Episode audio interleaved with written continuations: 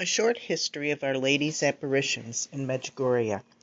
We're going to begin a history of Our Lady Queen of Peace messages in Medjugorje. We're now approaching 40 years, and this will begin to tell us a little bit about it. I'm going to start reading from the book Messages of the Queen of Peace, plus history, plus map, from Medjugorje. It was published by Devotions, Catholic Books, Music, and Souvenir Shops. Christine Beebe, Medjugorje. For quite a while now, in Medjugorje, Citluk, Bosnia-Herzegovina, six trustworthy witnesses testify firmly under oath that since the 24th of June, 1981, the Blessed Virgin Mary, or the Gospa, as she is affectionately known as here, appears to them every day up to the present and we'll begin with the first day.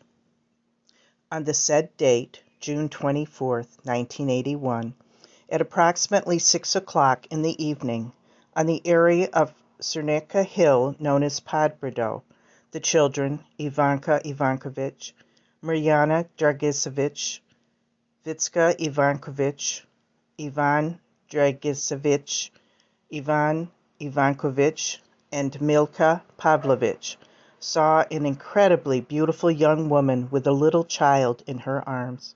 She didn't say anything to them, but indicated with gestures that they should come closer. Surprised and frightened, they were afraid to come near, even though they immediately thought her to be Our Lady. That's where we'll start. Tomorrow we'll hear about the second day when she first spoke to the children.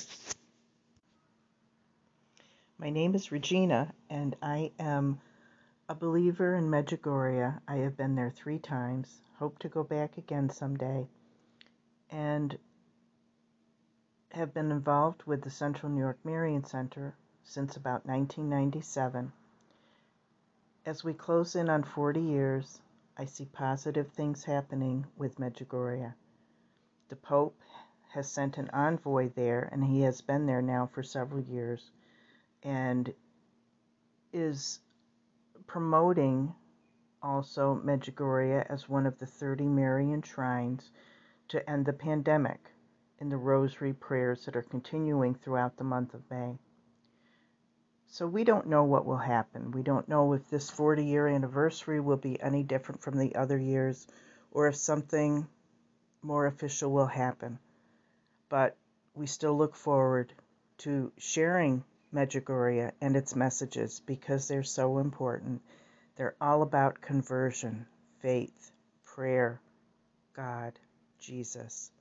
So we hope you'll continue to listen to our podcast as we continue through the beginning days of Medjugorje and learn more about it from a number of the people, priests, writers that have been there and have shared their stories.